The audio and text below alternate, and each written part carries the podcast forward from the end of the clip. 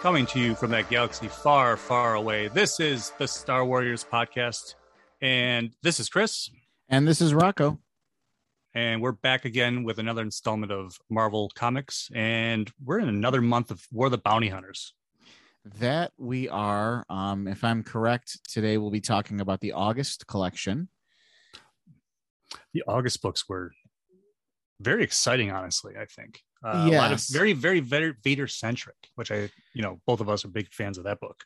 Yeah, definitely. And, and a lot of Vader just like being Vader and just being very Vadery, if you will. Vader esque. Vader esque, yes. I, he's very Vader esque. Good. I mean, that's that's what we're kind of worried about. It's like, how does the Dark Lord of the Sith fit into this this huge crossover? And I think that they they've really kind of brought him in in a in a very strong way. And this, uh, and we'll we'll get into that uh, after High Republic. But uh, let's let's talk a little bit about some news from the HoloNet. Uh, Charles Soule has announced the follow up to War of the Bounty Hunters, the second chapter in the, uh, I guess, the Qi'ra story. So, uh, as much as we want to like try to not, you know, get away from spoilers, they're there, so we know Qi'ra at least survives War of the Bounty Hunters. Yes, I mean, I'm, I've always like from Solo, like she. What I loved about Solo the movie is that she started off as just Han's love interest. And as a big time fan of Star Wars, who cares? Princess Leia, bro.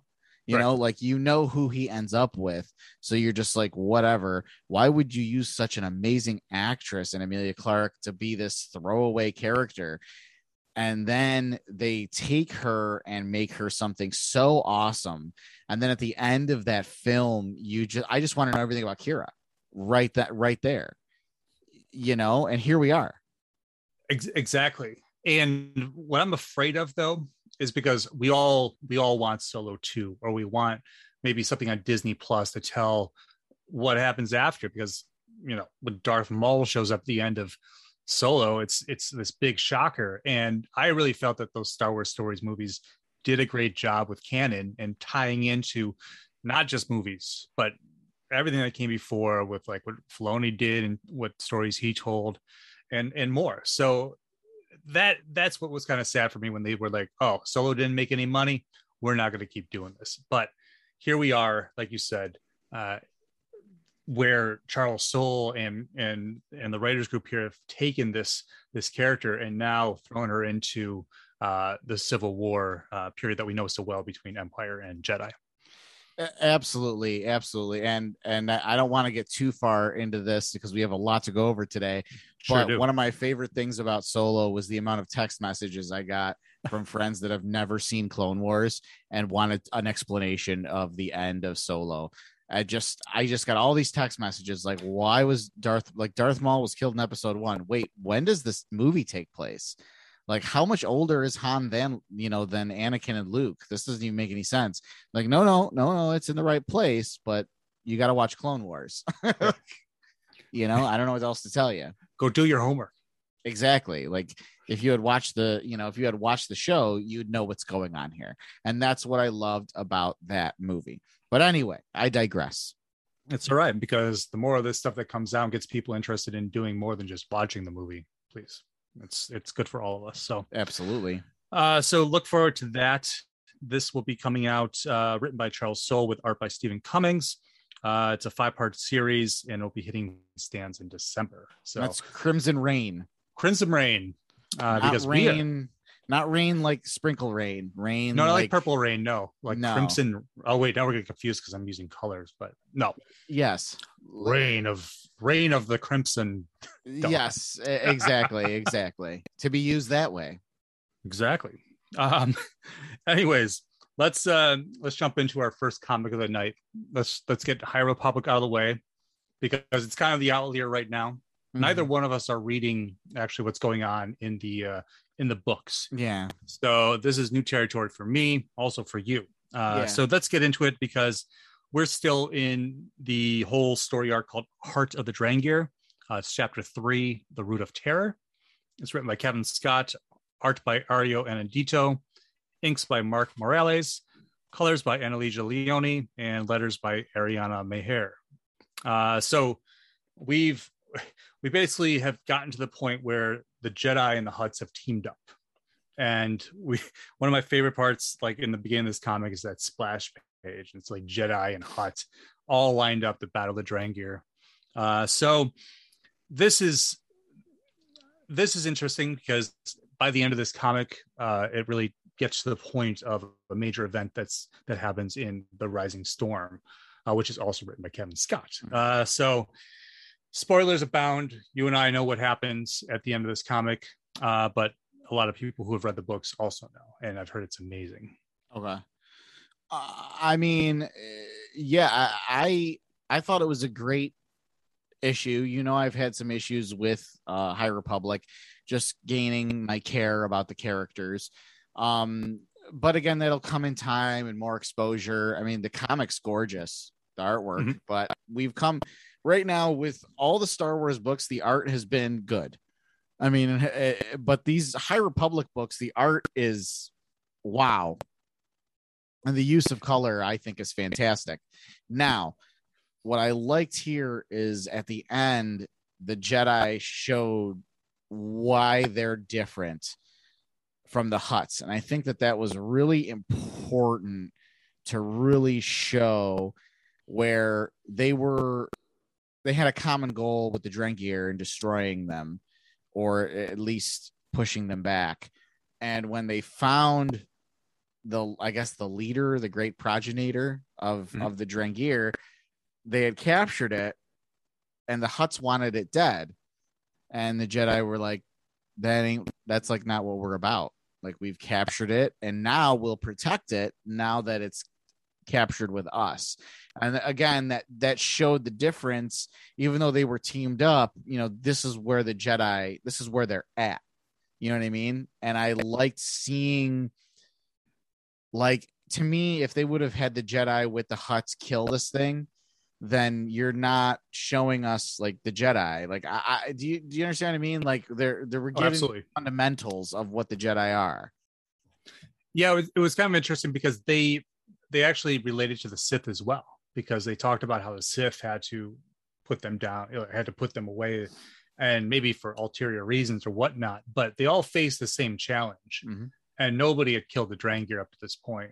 And of course, I mean, Jedi are, are life, and so everything you said makes complete sense. And it was it was kind of interesting enough to see the Hutts team up with the Jedi, you know, to begin with. Uh, but you know, common goals and whatnot. Um, another thing I thought was interesting was how they can control their animals, the Drengir. So they were controlling like the local arthropods or whatever. Yeah. And just sicking them on on the, the Jedi and the uh and the Hutts. That was a really neat thing. Absolutely. I mean the battle scenes, you know, in this in this arc have all been great. Um, you know, riding on the backs of rancors. I mean, I'm yeah, sorry, right? but there's nothing cooler than that. Like you, you could be Jedi cool, but you're not lightsaber wielding, uh, you know, riding a Rancor next to a Hutt riding a Rancor. Like that's just cool. That's just super cool. So again, that imagery uh, was gorgeous. Absolutely, that's funny. It just that takes me back to even like the EU one of the earlier books was the courtship of Princess Leia, oh, which God. introduced the Dathomir Night Witches for yep. the very first time ever, yep. riding Rancors, and that was always and that was in what it was in the Force Unleashed, mm-hmm. uh, and and other great things. So that that concept is always, I think, a really neat thing for Star Wars fans to see. Um, I mean, that beast is awesome since Jedi, Jabba's palace. Absolutely, and I'm gonna I'm I don't want to get tangential, but I'm just gonna say this. I would really love a comic series on the witches of Dathomir.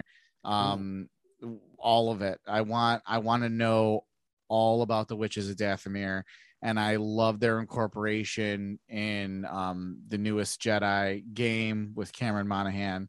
Um, and I love them in Clone Wars, and I just I want a comic series all about them. I I think that people would like it. I think that's another sect of the Force outside of the Jedi and the Sith that that exist you know? And so the more we see that the more that you can really start to open that up for other storytelling. So and that's what we want you know? I'd love to see the force do different things than just jedi and sith all the time. Exactly and what these folks are using the force for. They're all right. using the force but they're using it in different ways and i really think that it's great because it really shows us like it's a mirror in how we look at religion i think in this country it's all it's just used in different ways and i think that's neat but anyway high republic it was a good one it was a good um issue it's getting better i think classic Star Wars line was was spoken. It's a trap. Yeah. Uh, that was a good one. Uh, because Master Kriss had been captured. Uh, so, but what we learn is, of course, Master Kriss is has the Jedi mind meld or the the network that she can do amongst all the Jedi and, and have them all be one hive mind, which is the same thing the Great Progenitor does. So exactly. That, right. So I thought that was a really neat parallel that they dropped in this comic and that she was over able to overtake it uh, with the help of the Jedi and Trennis showed up and everything. Uh, mm-hmm. It was just I, where this is what we're leading to. I don't want to, I don't want to mention what happens at the end of this comic, honestly, because it is heavy spoilers for anybody that has not read the books. Uh, but this right here is the end of the story arc, basically that we've been reading for the last few months. Uh, we know that the events that just happened, that happened in the Rising Storm, uh, they are going to lead our heroes on a different path uh, moving forward. Not to mention, also we have another book coming out in a month. Another yeah. High Republic comic starts, so it'll be interesting to see how this all kind of uh, ties together. Yeah. All right, so let's uh, let's let's get into the meat, the meat of this. Uh, as the uh, Drangers say, the meat of this show. Uh, some War of the Bounty Hunters three. uh, it's this issue is called The Crimson Blade, uh, written by Charles Soule, illustrated by Luke Ross and David Messina, colors by Neeraj Menon and Guru EFX, and then letters by Travis Lanham. So we had uh, the last time we left this whole arc, Vader basically Vader had arrived on the Vermilion. Mm-hmm. He had crashed the party. Jabba had bid the highest. He bid a million dollars to for Solo when he was about to walk out with his prize, you know, is is he was deserved because he's he has him in Jedi. So at this point, how, what happens? Mm. We don't know. Um, so what I liked about this at the beginning was when Jabba confronts Vader, mm-hmm. and we see our uh, when Vader says, "Who, who is this thing?" When yeah. Boku is there. Yeah, it's funny because we know he's working with Boku the Hutt, you know, on the side, but yep what a funny because Jabba looks at like they use a panel for him to actually look at him and use that that kind of humor. Yes, scene with the ab the abbed Hutt. uh, uh yes, which is always seeing Baku always disturbs me because of a Hutt with abs. I don't know why that's necessary, but here we are. Um, he's got motivation. I love. I don't know what type and and I'm sorry for the younger listeners. I don't know what type of genitalia Jabba has, but it's got to be huge to just to speak to Vader the way he does. He's not afraid of him. Yeah. I have a question though. Does that mean Boku's is small because of the um, steroids he takes? It might be. It might right. be. We know that that's a side effect of steroids, but we don't know if that's a side effect of space steroids. That's um, true. but it, what I love the exchange with Jabba and Vader, and what I love is is that Jabba and Anakin have crossed paths before. So I I always wonder, you know, with the amount of intelligence Jabba has and the spies he has everywhere, if he knows he's talking to Anakin. And sometimes I wonder, and I think that this was really cool because that's what I was thinking when I was reading it. That's a that's a really good point.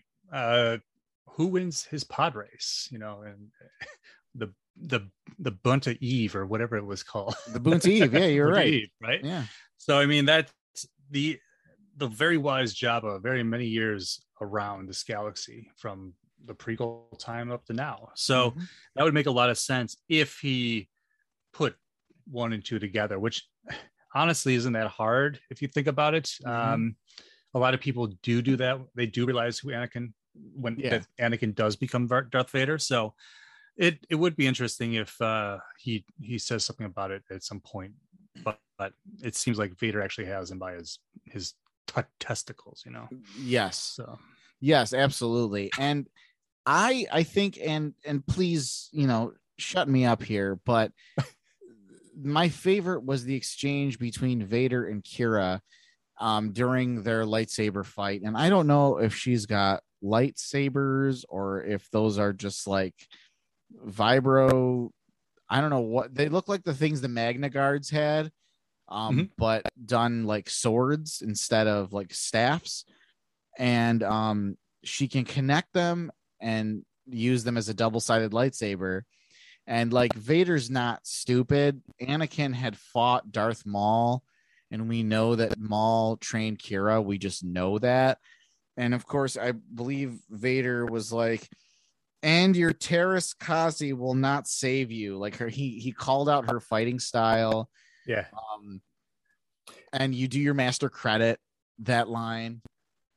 I want to ask you a question. Do you I when he said the Teräs Käsi thing, it was okay, fine. We knew that from Solo. But even like as I was reading it before he mentioned that, do you think that he that he could recognize if Maul taught her because of what the Emperor had taught Maul and him, the fighting styles of his own master? I mean, I, I think so, yes, because I think that it, I think that the part of Vader that is Anakin is the brilliant strategist, and I think Anakin, Anakin, one of his strengths was always knowing his enemy because he was never too far off that enemy, and and I think that he, I don't think he specific. I mean, I think he he may have had an inkling that Maul. I mean, if we go to Rebels, we know that Vader knew Maul was alive Yes. you know we know that um uh, and and Anakin had fought Maul before so again it's just it, it it's really cool to see Qi'ra I don't know would you call her Maul's apprentice I don't know, protege more more or less, because she's not really a force sensitive. I guess, yeah, I would say protege more because it would be more in like the business sense, right? And then he can fight, he can teach her fighting styles and whatnot, but he's not teaching her the ways of the force or anything. Eh, eh, I mean, no, no, because she's yes. Uh, so sword swords wise, that makes sense. That that absolutely makes sense. And she was able to hold Vader at bay, but the difference between Vader and Maul is that Vader is brutal. Vader is truly, truly brutal. It, actually, remember, it's in another issue when Luke is talking. It's in Star Wars when Luke mentions that it was like a storm when he was fighting Vader on on Bespin. It was like a like he was fighting a storm. It's actually we're going to talk about this issue. Exactly. And Yeah. that's exactly that's kind of the way I've always pictured Vader because every time he comes in, it's a it's it's a force to be reckoned with. It's it's it's a storm. Um, yeah, and I mean, even with Qi'ra's training from Maul, he was able to dispatch her with. I mean, not she could hold him at bay, but she wasn't going to Yeah. beat him. She was No. not. That wasn't going to happen. Well, he Uh, says it himself. He's like, you don't, and you don't have the force. So exactly. And then he's like, "What? What's my favorite line? Hang on, I'm going to pull it out of here." Oh, after he like takes her, he like takes her out, says enough to everyone, blows Mhm. everyone back with the force, and then goes, "Will anyone else tell me what I cannot do?" And it's just like, okay, like, eh, like, dude, just it's Darth, it's Darth Vader. You've already lost. yeah, it's there's I just when he was like slicing up people and just like outright murdering people at the party, it's just he he was I'm I'm top dog and I can I, he could destroy everybody there if he wanted to. Period with the force alone, but he has his other ulterior motives and. So let's let's talk about that actually a little bit because behind the scenes we have the rebels, we have uh, Lando, Leia, and Chewie, and they've they've met up with Boba Fett. You know, ran into him in the last issue. And they're all they're kind of watching what's happening in the party, and they can't. So Chewie and Boba Fett get in a fight. No blasters can be fought, so they're fighting hand in hand. Yeah, and then he sets Chewbacca on fire, which was freaking crazy too. And he I- showed him the that was one of my braids. favorite things. when Yes. he showed him the braids, holy shit. You know, I- he told him, you know what these are. Maybe they're your uncles or your aunties. He says. Yeah. Yes. He's such he's such a jerk. But and I'm hearing Temuera Morrison's voice while I'm Mhm. reading that. Yeah, maybe this uh, auntie or your uncle. Like I can't do his voice well, but you get what I'm saying. Here's the thing though. We realize all of a sudden that he's not this vindictive person. He's not this evil bad guy. He says, I'm just trying to make a living. Like he doesn't want to just make a deal. He can't go against his bounty code because then he would not be able to be in the bounty syndicate or the bounty hunter syndicate or whatever. The the guild, yes. Right. Now because they offer him the money for for Han Solo. Here, take the money. No, I can't do that. It's against my code. That that right there really, I think, establishes Boba Fett as not this this mercenary. Like he's a mercenary, he but is. not this evil guy that we No, want to believe he was when we were kids. you're 100% correct and I think that it helps show the way uh, he's honoring his father. He not only loved his father, but he respected his father so much. He had so much. He not really only respected him, uh, his relationship with his father was holy on a certain level with him. And the best way he can honor his father is by being an honorable man. They do a dishonorable job. I mean, they're assa- he's an assassin and a bounty hunter, period. That's what he is that's what his father was but his father lived by a certain code he there was you know he wasn't going to kill any kids he wasn't you know th- there was going to be certain shit that he doesn't do and Boba Fett was able to to carry that on but not only that but they're educated and they are smart hunters they're the Django and Boba and it was really shown in this in one of my favorite panels is when Boba squared up Vader's helmet in his scope to snipe him. And there was a memory of Empire Strikes Back when Han is shooting at Vader and Vader just stops the blaster bolts. And he just, you know, what did he say? Crick, I think, or something. He, hang on, I have it here. Oh, blast it. Like he puts his rifle down and is like, I'm not gonna, I'm not gonna attempt this because Vader will stop it and then he'll kill all of us. Right. Why? Why? It's bad business. Why mess with Darth Vader? It's one of the best bounties he probably ever had in the last few years was to get Han Solo and Bespin. Exactly. So it, it lends to me, it lends to Boba Fett's not only his brutality, which we saw in The Mandalorian, Right. but his intelligence as a hunter. and like you said code of honor because we kind of are like oh oh i'm i'm going to help you and grogu because i said i was going to Yes. uh, that that honestly when when he when they gave us that Boba Fett kind of kind of spun me out a little bit because we don't we didn't know we don't really know who Boba Fett was. No, we could we assume didn't. maybe a little bit from Django you know but we haven't had that much exposure. And he was always like I said he was the bad guy when we were kids. Exactly. And he still is the bad guy. Yes. he just he has an understanding that i think his father taught him and impressed upon him was in this galaxy the most valuable thing that anyone has is their word and if you never ever go back on that you will always be trusted and we saw that in previous issues with him and jabba and establishing that boba fett is a man whether it's on the bad side or the good side, that has always kept his word 100%. And he's doing it again, and he did it in The Mandalorian. So, love him or hate him, that's what we're getting. I agree fully. Uh, one last thing, little funny joke because we are talking about Solo, but Lando uses his cape to put out the fire on Chewbacca. He's like, "Oh, it's, my favorite cape." Yeah. I just that's funny to me because Yeah. like, in the movie, Qi'ra's trying the capes. Lando loves his capes. Like they didn't make that big of a deal about it until that movie with Donald Glover and such a well played, you know, character that way. Mhm. And what a nice throwback to that, just to kind of give the future Lando the same the same attitude about his capes. Absolutely. Absolutely. I love the fact, too, there is nothing better than reading two comic series right now, both featuring um, Billy Dee Williams, uh, Batman 89, where we're finally seeing his Two Face. And now Lando Calrissian in this in this. I this is if I was to be born in any time period, now is the perfect time. I'm getting a lot of comic book Billy Dee Williams.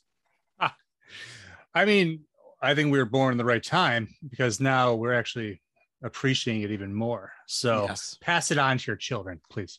I plan on it. Good, good. End of the issue, Vader stops what he's doing because he senses that Skywalker has arrived. So finally, after his, you know, he was just hanging out with his friends, Starlight, you know, Starlight Squadron last Mhm. issue, not worrying about his other friends here, but no, he's here now. And we're going to talk about it in Star Wars number 16 called Missing in Action. Uh, it's written by Charles Soule, art by Ramon Rosanas, uh, colors by Rachelle Rosenberg, and letters by Clayton Cowles. Uh, so this this picks up. We know that uh, Luke has arrived on Jekara by the end of the last issue Mhm. uh, of War of the Bounty Hunters. He's on his way, and he's having these serious thoughts about the Cloud City battle. And when they drew it, they drew it with the yellow lightsaber, and Mhm. it was morning when I was reading. this. like, oh, what did they do? They messed this up. And then I, of course, learned how intelligent they really are, and drawing Luke's fears that he's seeing him now fighting Vader. so I thought that was great. I thought that Yes. he, I mean, the biggest. What is what are we taught? The road to the dark side begins with fear. always. Is it? It's Yes. fear. The fear Yes. is the beginning. Yeah. Um, and Fear throughout leads this to issue, greed. Fear leads to greed. Greed leads to anger. Anger leads to hatred. Hatred leads to suffering. suffering. I um, I thought this was a really well, um, arc not not arc. I'm sorry, structured issue Yes. in that regard, because by the end of it, when Leia is like, "Oh, we need you," he's like, "I'm sorry, Lee, I'm not ready to face him." yes. Yes. Our hero, our hero, Luke Skywalker. Uh, yeah and i think too that so first of all i do like the way we're we're getting a new story but we're also getting the background of what happened in the issue that we just talked about so in in this we're getting war of the bounty hunters happening in the background. So we've got vader and Qi'ra are fighting each other. And this is all happening at the same time.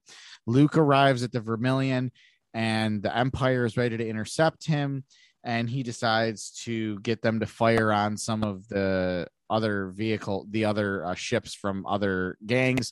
And those gangs end up helping luke not because they want to help luke but because they're being fired upon. And let's be honest the executor at the end of the day kills everyone because that's what it does and then yeah just like you said you know vader gets a private comms channel like a private channel to luke which was i think was great That It's- was neat. is Vader, you know, just being like, I'm Darth Vader, so I'm gonna be super Vadery. I'm gonna be very Vader-esque, as we said. A mess with your mind. And he pretty much threatens to he's like, I'm just gonna cut Han in half. So, you know, do what you gotta do, but Han is gonna be in two pieces. See, my buddy Qui-Gon or my buddy Obi-Wan taught me that. That's right. That's let me teach you something about killing Sith lords. Um, you know, every time it was, but the the when he would say something to him, and then all of a sudden Luke would like imagine himself cut in half in the Bespin tubes, like the battle had gone differently, and just the the amount of fear that Vader was able to actually project with the Force, probably I'm going to say that um, to Luke to make him turn away from his friends who Luke would run straight in the danger like he did in Bespin. That is he making is he making the right choice or the wrong choice here? You know, because Obi-Wan and Yoda both warned him not to leave. Yep. To go and run off. So now is he being like he's he's more or less understanding the fear that he's sensing and controlling it better? Do we see him under control here? I I I want to look at kind of in that aspect as well. I mean, I think that Vader is pushing him towards fear being the first step of the dark side. I Mm. think he wants I think he wants Luke to embrace the dark side because I personally think that Vader I think after reading a lot of Darth Vader comics, and I don't even just mean this run, I mean the previous two runs that we got, is that he is trying to push Luke into the dark side, knowing that Vader in the dark side and Luke in the dark side together can overthrow the Emperor. I think that that is flat out what Vader wants. My what better than my son, my bloodline, who I know shares my power. The two of us against the Emperor. There's no way the Emperor can win. The way I'm going to do that though is I'm going to push Luke to the dark side, and I'm going to tell the Emperor that I'm doing this to get the, him on the side of the Emperor. When really I'm gonna fuck the Emperor over. Excuse my French. Um, but with that being said, now you know, now we've got Luke being too afraid to face him, and and it just kept reminding me of how are they going to play that conversation in Return of the Jedi when he's talking to the ghost of Obi Wan after Yoda dies, and he said, "I can't face him. I can't." He's telling, he's saying this to Obi Wan. So, like, are we seeing the beginnings of that conversation, or does he end up facing him and then tells Obi Wan, you know, I don't know. That's what I was thinking about. Think about it this way: we know from Shadows of the Empire and the way they did it before that Luke joined up with his friends and that they had this whole thing and they had this adventure to go against Xizor, save Leia, and so forth. And Luke was very involved in that. I don't think Luke's going to show up again. I think he's going to go and he's going to go to Tatooine and he's going to go to Obi Wan's hut and he's going to do some more studying of the forest and build that green lightsaber at this point. I I think he's going to remove himself from the situation completely, honestly. And I think that that would lend credence to his Last Jedi character as well. Um, the fear, I, like yeah, run away. Yeah, uh, and why not? Yeah, I think that, and I think that would be very well done. I like that. I like that a lot. So yes, if you're listening you to just us, go go go. Char- no, Charles Soule, if you're listening to us, this is what this is it. I know you're a huge, big time listener, so this is what you gotta do. Yeah, we were talking about it last week. It was it was great. Turned them on to it totally. But you just said the Last Jedi, and I think that's a really really interesting throwback because I didn't think about that um, in terms of Luke's fear and never never coming to terms with being fully trained. I saw this meme the other day. It was like, you all want to act like Ahsoka is is Luke's minor when she's truly like Luke's superior in so many ways, right? Yes, yes. And so, does Ju- does Luke ever finish his training? Can we see this, please? Dave it's Filoni? up, it's up for interpretation. That's absolutely up for interpretation. Because I don't think he's trained. I mean, they're all like, "Oh, you're going to be a Jedi when you face Vader and you know in Return of the Jedi. It's like I now I'm a Jedi. I'm sorry, but everybody else had to go through a bunch of training and trials and stuff like that. You exactly you flew your X-wing around, around and, and we just learned you you ran away. yeah, exactly, exactly. And not only that, uh, so going along with that, did Luke ever complete his training? Did Luke mm-hmm. ever, you know, if if we go if we look at the the Republic, um, and we reference, you know, episode one, Qui Gon tells the council that he believed that Obi Wan was ready for the trials. The trials are what a, a Padawan apprentice takes, and when they complete the trial successfully, they are a Jedi Knight, and then goes from there, right? Well, in episode one, Qui Gon said, I have full confidence that Obi Wan can take the trials. Obi Wan never took the trials because there are two ways you can become a Jedi Knight. It's either the trials or vanquishing a Sith. And Obi-Wan killed Darth Maul, which gave him the stat which he vanquished Darth Maul. He vanquished a Sith. So he became a Jedi Knight, a full-fledged Jedi Knight, never took the trials. So now Luke, right? He actually never vanquished he I mean, you know what I mean? Like, so was he a real Jedi Knight? I know I wrote that paper about it uh, that's on the DFAT website. Um, but I, you know, it, one of the most read articles ever on DFAT. Yes, thank you. But I, I just like you know, I think there will be for, that question forever. Did he truly finish his training? And you bring that up. That's a good question. Yeah, I I don't think he vanquished Vader. Vader came to and vanquished the ultimate Sith Lord. You know what I mean? So, but no, it's just I don't know. It's something to always think about with Luke, and then here in this True. comic, his fear is taking over. But I mean, can you blame him? No, I mean, how many Jedi are left? You're you just trained with a little Muppet.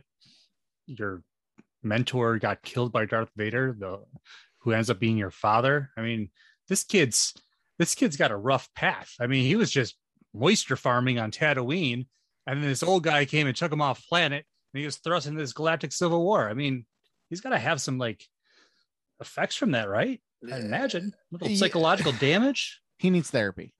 He does. He does. Um, and so I'm going to go look up a good therapist on our commercial break, and then we'll be back with more Star Warriors. Sounds good. Hey there, Star Warriors. Make sure that when you're not listening to us, you're checking out Ridley's Gaming Realm on Facebook. That's Ridley's Gaming Realm. And what's awesome about them is that in their entire time for buying, selling, and trading games, there have been no scams ever reported on their page. So if you're looking for that game that's hard to find, if you're looking to sell off your collection, make sure you're checking out Ridley's Gaming Realm.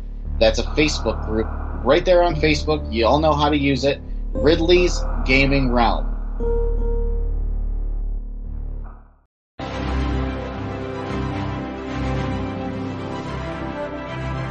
DFAT Comics is the publishing branch of Don'tForgetATowel.com the only place to travel geekly.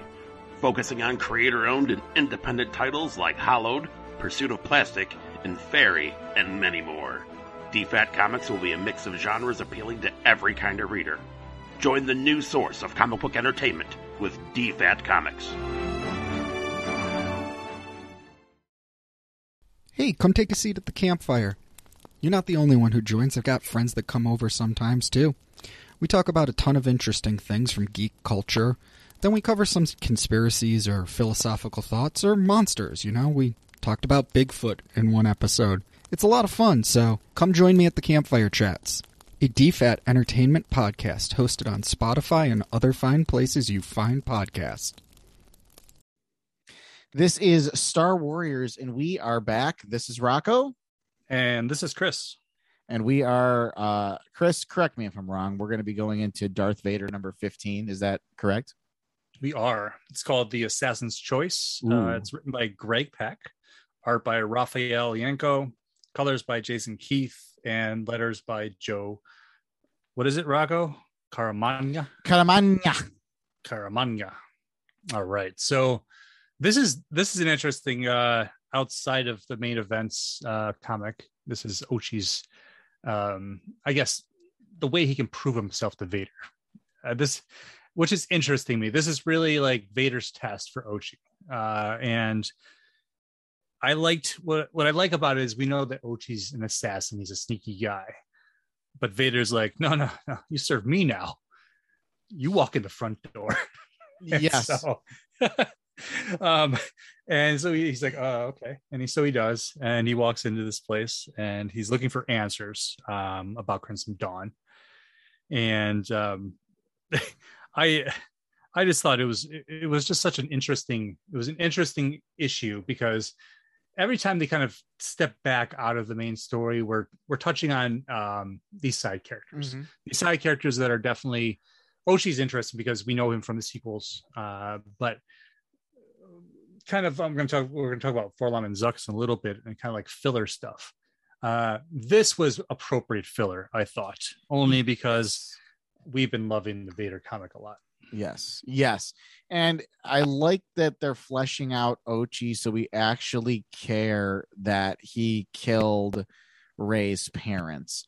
Um, and I think that they're trying to bring more importance to that in the way the film didn't and I'm good with that. I'm okay with that, and I I like that. Um, uh, what I really like is Ochi. You know, when he's surrounded and he shows off his little beacon with the Imperial symbol, that shows that like he's like, well, I work for Vader, so you can't touch me, and they laugh at him, and and then it, we find out it's Crimson Dawn trying to recruit Ochi and we find out Baku or Boku is on both sides. Yeah, exactly. So here we have a Hutt working for Crimson Dawn, double agent working against Jabba the Hutt, and it's brought up many times. It's like you don't want to cross Jabba the Hutt, and they, it's just it's it's interesting because, like I mentioned, the funny scene uh, where Vader pretends not to recognize him, yet he's working with him because Boku fired a laser on him. Remember that? And he snaps with a force. So it's just, I, there's a lot of intrigue here. Yes. Uh, and this, something like this, I would have loved to see as a movie. I it's just it's Charles Soule and the way he writes. Uh, it just in the way he's he ties into the canon that we know so well. Yet he's Mhm. creating the story that we buy because it's really hard to sell Star Wars fans on what was it a year Yeah. a year's time when we've had something like Shadows of the Empire when we we're growing up and other stories. So I yeah. what a what an interesting way to kind of tackle this whole thing. But I went off tangent. No, no. I mean, off on a tangent, sorry. And um, um, I do like too that like Vader pretty much told uh Boku like you're gonna be a little bitch Mhm. and you're gonna appear super weak to Jabba, so then you can strike from the shadows. And I like the way he used that same logic against Ochi at the end of the book. Um and and Vader came and you know he's like, okay, so you knew all of this already, and this was a test. And you know, Vader's like, he's like, obviously you see that I work for you. Obviously you see that I'm, you know, whatever. And he's like, yeah, so you can, you know, strike from the shadows like a coward. And he's like, I'll just Yeah. keep. I'm only working for you because you're the most powerful dude there is. So as long as you're the most powerful dude there is, I'm gonna be right here next to you. And Vader's just like, always, I will always be that guy. And then they lay waste to all those Crimson Dawn operatives or agents or whatever they are. It was that was a really neat like I liked how well drawn that was. It was just like Vader and Ochi back to back, which was an interesting thing because you don't see them as equals at all. No, but Vader did come back. He didn't. He tested Ochi's, you know, loyalty to him, and Vader repays loyalty with, with great reward. I would say. uh, yeah, absolutely. When when he was like, "No, I'm not going to join you," because Crimson Dawn offered Ochi to join them, and I think what we're learning is how Crimson Dawn is getting themselves into different levels of things. You know, like they have Boku, who's also working for Vader, and they're they're on these different like infiltration of different levels of the underworld, and I think that that's very neat. It makes a lot of sense for the next uh, next event being called Crimson Reign that they've laid this groundwork for so long. Probably we don't know, you know, with Maul disappearing during Rebels, and Qi'ra taking over probably at that point after Maul went mad. So what a what a neat thing that we can still go back and tell more stories and and learn from. So hopefully we get Emilia Clarke in a in a TV show because a Crimson Dawn, like a Rise of Crimson Dawn type show, I'd watch that. Oh yeah, I would watch that. Emilia Clarke is a fantastic actress, and I- would love to see more of her in the Star Wars universe. Absolutely. Let's um we're we're talking about Ochi who is you know working with Vader kind of uh as as his uh his lackey. Uh but let's jump over to the other book who was working with Darth Vader, uh Dr. Aphra, who's having a full breakdown at this point because Darth Vader's here. Um but it's called uh Dr. Aphra 13 is called Guest of Honor, written by Alyssa Wong, penned uh pencils by Minkyu Jung, inks by Victor Olazaba, colors by Rachelle Rosenberg, and letters by Joe Caramagna. Caramagna. And so, like I said, Aphra's freaking out.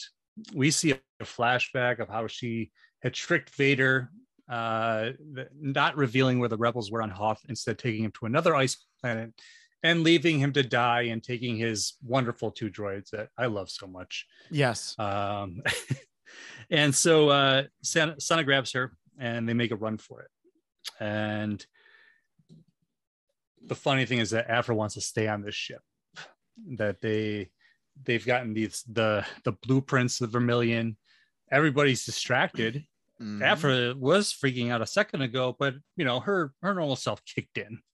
Yeah, and they I think that we saw a near love uh session there between the two of them, Yeah. which, you know, I'm not against. Um whatever, it added to the story, but it was just funny how it turned out not to be that way.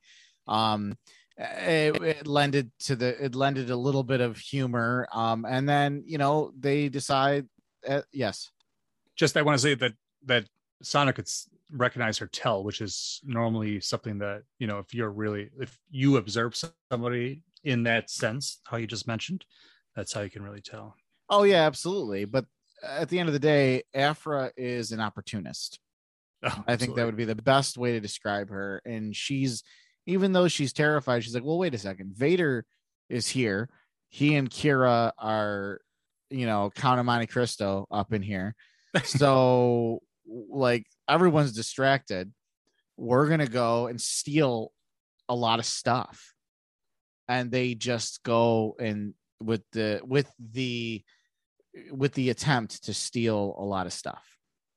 Exactly. So remember the splicing? Was it the splicing necklace or Yes. with all the splicing codes in it? Yeah. So they go after that Black Sun operative. And you had just mentioned how Crimson Dawn seems to have their fingers in everything. Their their web of shadows. So Yep. they find a Black Sun operative. That female that had taken the necklace has a has the tattoo of the Crimson Dawn on her. Yep. Um, that's that's that's pretty pretty much a real commitment there, right? You like tattoo it on you. I mean, what if your other Black Sun people were like, "Hey, what is that?"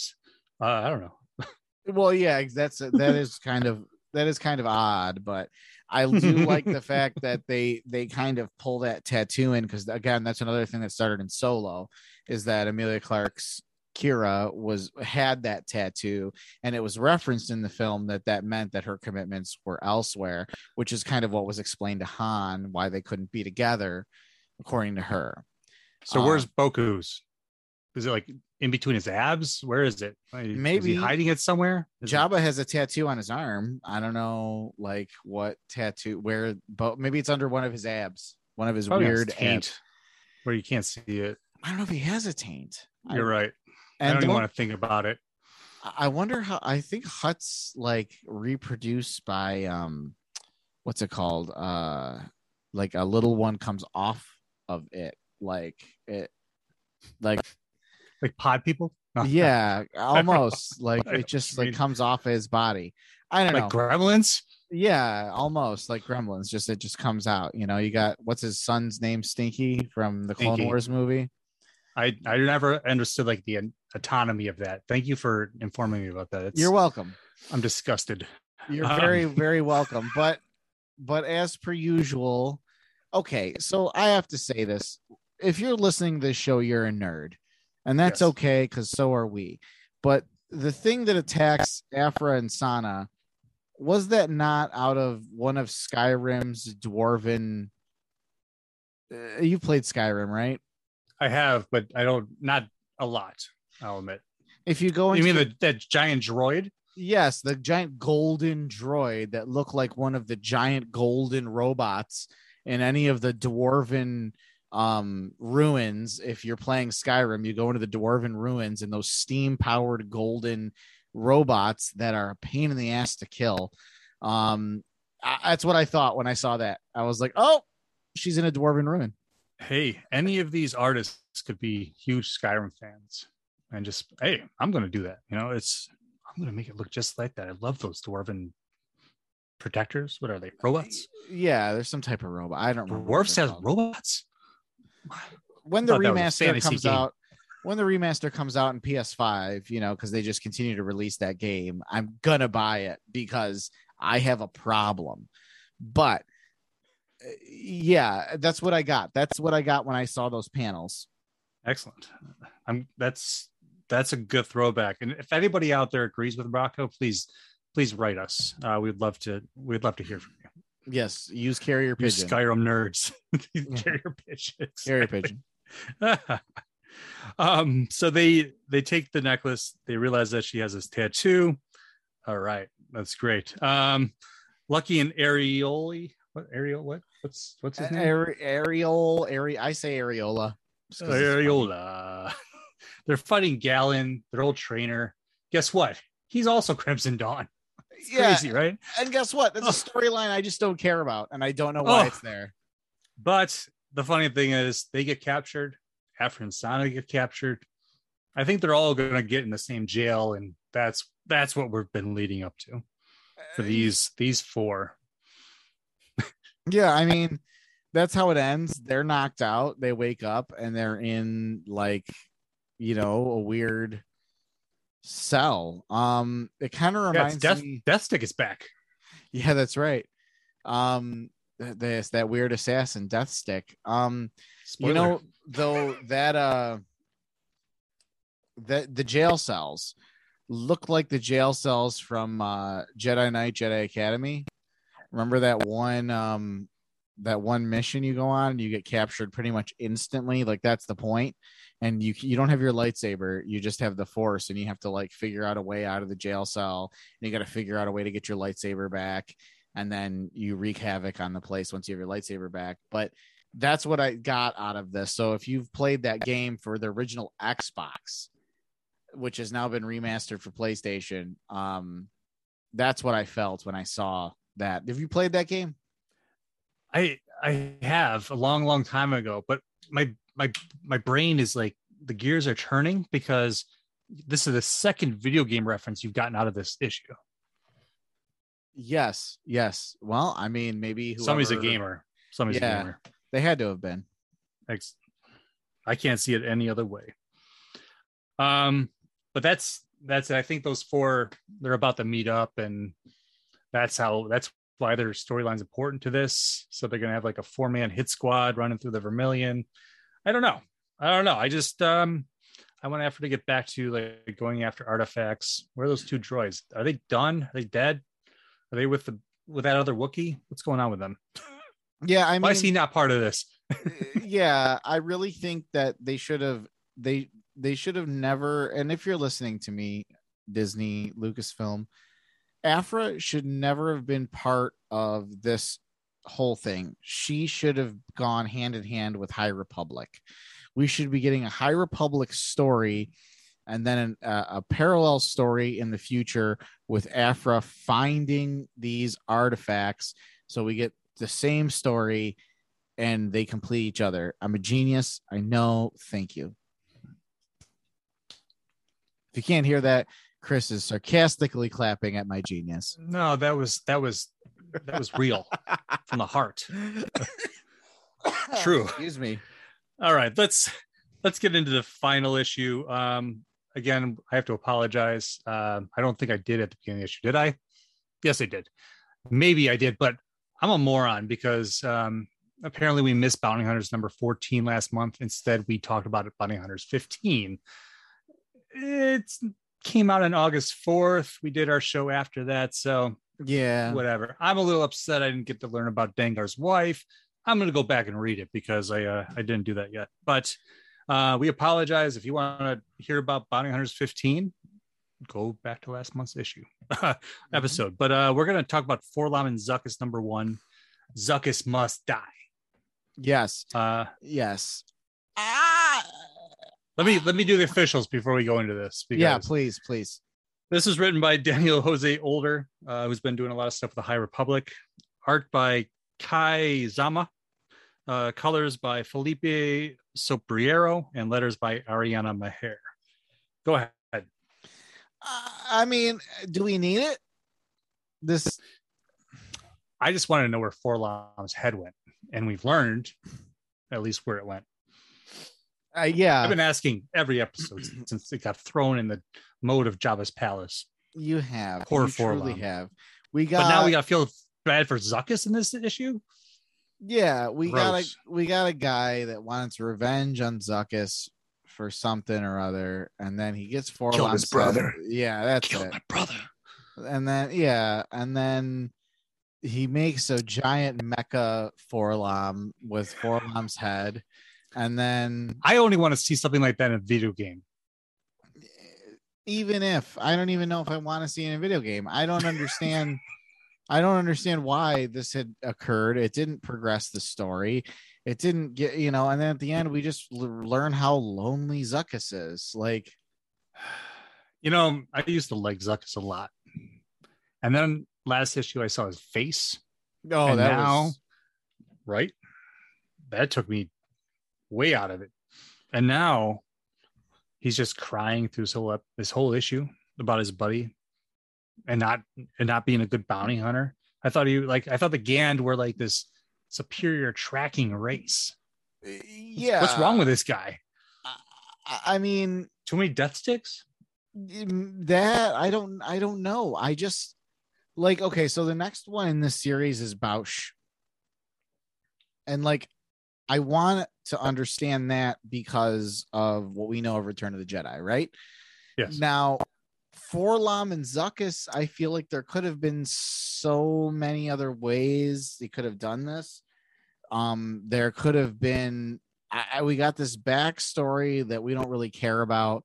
We got this enemy that we don't really care about. We got Mecha 4-LOM, like a like a 4-LOM Gundam that no one cares about, and then we get the- like I, I'm sorry, like I, I think drawing, I think artistry, I think this was this was definitely a beautiful. This was beautifully drawn. The artwork was fantastic. I have no qualms there. The story, I said at the beginning, do do we need it? No. Why? I don't.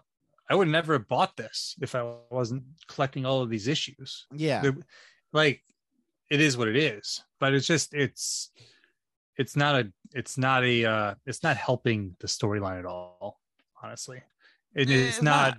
reinforcing these characters as when we see in the Executor on on display as these badasses of the of the galaxies and mysterious characters and then it's revealed that it's just weird it just it was a weird issue and i didn't like it yeah eh, there was nothing necessary about it like you know there are certain things that maybe aren't necessary but you didn't realize that you wanted it till you see it and you're like wow this wasn't it yeah but they they did kind of shoehorn in deva lompop again from the last standalone issue which was interesting because that was an actual good issue Yes. um and but then i don't know.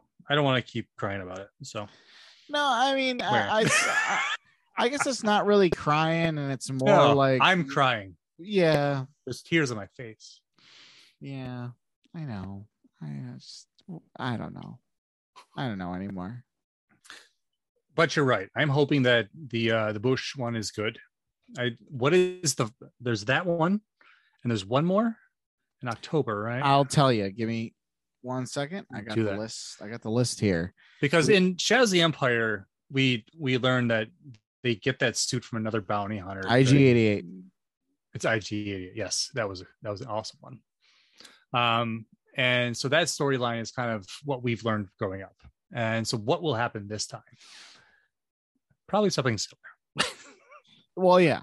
Um, I I mean, I don't know. I I'm more to me. I want to see where Bausch, Boosh, Bausch, Baba Ganoush, whatever. I think um, it's the last one. Is it? there it you go. Oh fuck! I just dropped a bunch of stuff. Sorry. Anyway, um, show is over? yeah, right. Uh, you all right? Um, I want, but I want Bosch, Boosh, Bausch. I want to see that because I want to see where the disguise changes hands. We have an explanation as to where Lando's disguise came from. Solo gave us that. It was on the Millennium Falcon already. He had a disguise with all of his capes, um, and that's fine. Now we're gonna see Leia's disguise, and that needs to be addressed in that issue. and it will be i'm sure because it better because it's like four dollars and if it's like this be really upset Yeah. When does I- it come out? soon i mean we are in september now right it's Yeah. probably the next uh next couple weeks what is it in the order which uh what number is it It's the last one in the order. oh i, I don't know the if that, thing. that means anything about release time It doesn't. it does be- it does match up in the reading order but not for release yes, correct, correct. well tune in next time uh, for the Bush mystery to be solved, and we will know who was underneath that outfit before Princess Leia puts it on. I remember when my dad came up behind me when I was watching Return of the Jedi once, and he was like, "That's a woman. You can tell by the way she walks." oh yeah, Dad. I know, That's but like that's good. That's good. Are you Batman? right. Well, I went to Empire Strikes Back in '97 when they were re-released in theaters. I went to Empire Strikes Back and I went with my dad. Oh, nice. And there's that scene where Leia kisses Luke, and my dad just yells in the in the theater, "That's your sister!" And I'm like, Dad. And he's like, This movie came out in 1980. Nobody really? You all know this. And I'm like, Stop speaking. stop, just stop speaking. that was you guys? Jesus. Right? Ruined my I whole know. time. I know. I know. No, I wasn't actually in that theater. Truth be told, we were in the front row and I had a neck ache afterwards because that's the last place you want to sit in a theater, oh, especially for him. But that Wampa was like in your face. Oh yeah, love that Wampa. Love that Wampa. But Chris, always Don't know if- always a good time talking comics Yeah, with man. you. Heck yeah. Yeah. Every month we do this uh this awesome comic show. So uh guys come back next month for the next installment of War of the Bounty Hunters because we're doing this through October. And as we just learned, Crimson Reign will be starting in December. So we'll be uh jumping on that. And I hope I hope that actually ties into some of the issues as well. Not a full crossover, but it would be nice to see uh just you know some shared storytelling again. I, I really like what's going on here with what Charles Soule's is doing uh, and I think that it's just it's it's more than I really expected it to be at this point, regardless of some of the the off issues that we've we've mentioned. But overall, it's been a pretty stellar uh, event. Absolutely. And I, I'm for in terms of Crimson Reign, right now we're getting the after effects of The Empire Strikes Back. And I'm really hoping that Crimson Reign is going to interweave with Return of the Jedi. And I really want, I feel like this lead up is going to change Jabba's palace scene forever. And that is what I'm waiting for. I think Crimson Dawn had something directly to do with the Jabba Palace scene. And I want to see that enhanced. I want to see already what is a masterful classic scene enhanced by this comic. That's what I'm looking for. I think I know already know what you're talking about. When I was a kid, the you know when Sy Snootles and the Max Rebo band they're there. It's not, yeah, right. It's just um no, it's no You're welcome. before that, before Jedi Rock. You're welcome. Jedi Rock, I think, is because of this. What? Yeah, it changed the whole time scale. Oh, okay. Yeah. Yep. Yeah. And adding Yuzzum Mhm. in, s- in full CGI. Yep. And those Weequay, uh, Yeah, the drummers. Drummers, yeah. Yeah. it's amazing. The if if you're a if you're a special edition person, of course. Uh, I know some of you out there will probably burn us at the stake, but it's okay. It's okay. Love your Star Wars. We love our Star Wars. But exactly. anyways, Rocco, what do you want to plug? Um, I would like to plug a few things. Um, number one, I would like to plug my show. Um, we have been giving you trash for almost the past five years, and, and it is in the form of the Critical Mass podcast. Um, we are available uh, any anywhere you find DFAT Entertainment, you can find us. Um, so check us out. That's the Critical Mass podcast. If you have no respect for yourself, listen to that show. Um, next is on the 9th we have the Star Warriors podcast live. I will be hosting that show and we will be discussing the Bad Batch. I yeah, right there on your shirt, absolutely. I I'm see that shirt. I changed the rotation, so I'm wearing it on Thursday. Now, I have Um, two. I'll be wearing the other on Thursday. there you go. I like it. Um, but we'll be discussing the Bad Batch. Um, so check us out. That is on the 9th. I can't wait. Be there 9 p.m. Eastern time. If you're on the West Coast like me, I think it's like six ish. I don't know, man. So, anyways, uh, check out also Rocco and I do a show called Listen Up Casuals. Uh, we just did a show uh, episode about the Suicide Squad. We talk about uh, comic book movies or TV shows and how they relate to the comics, what we loved about them, and what we didn't like about them. So it's just a fun talk. We have an upcoming episode about the Joker, and we'll be doing a crossover episode with Gutsy Media Podcast. That's right. That'll be uh, recorded on the 14th. Um, not sure when the release is going to be yet. I'm actually uh, leaving on vacation that week. Um, shortly I got this. after. You It'll got be that that, week. I got All it. All No right. worries.